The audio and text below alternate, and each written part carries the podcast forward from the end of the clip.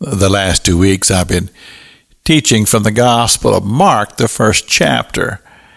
And I, I said in the very beginning is that when Mark gives us these uh, wonderful teachings and just telling us about Christ, he gives it to us in, in rapid succession. In other words, he gives us a lot of information real fast.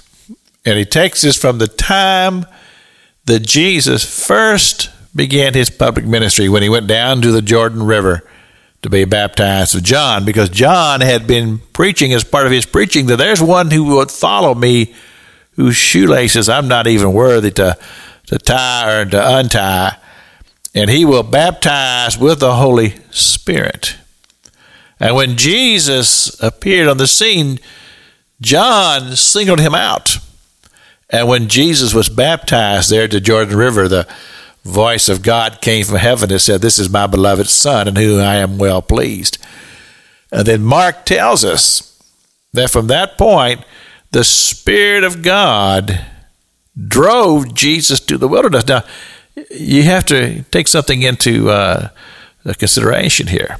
Jesus was to baptize with the Holy Spirit as John has declared it. This is the first time in the scripture that we hear about the Holy Spirit.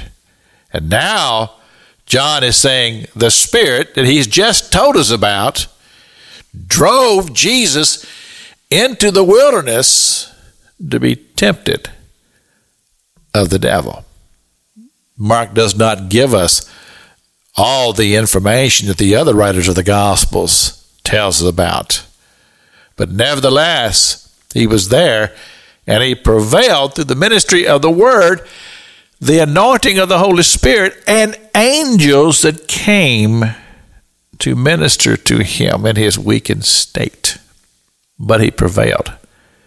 And one of the things that always uh, blesses my heart is when I make the comparison between the, the time in the wilderness and the time that Jesus spent in Gethsemane because they're very similar because both of these times were defining moments in the ministry of Jesus Christ.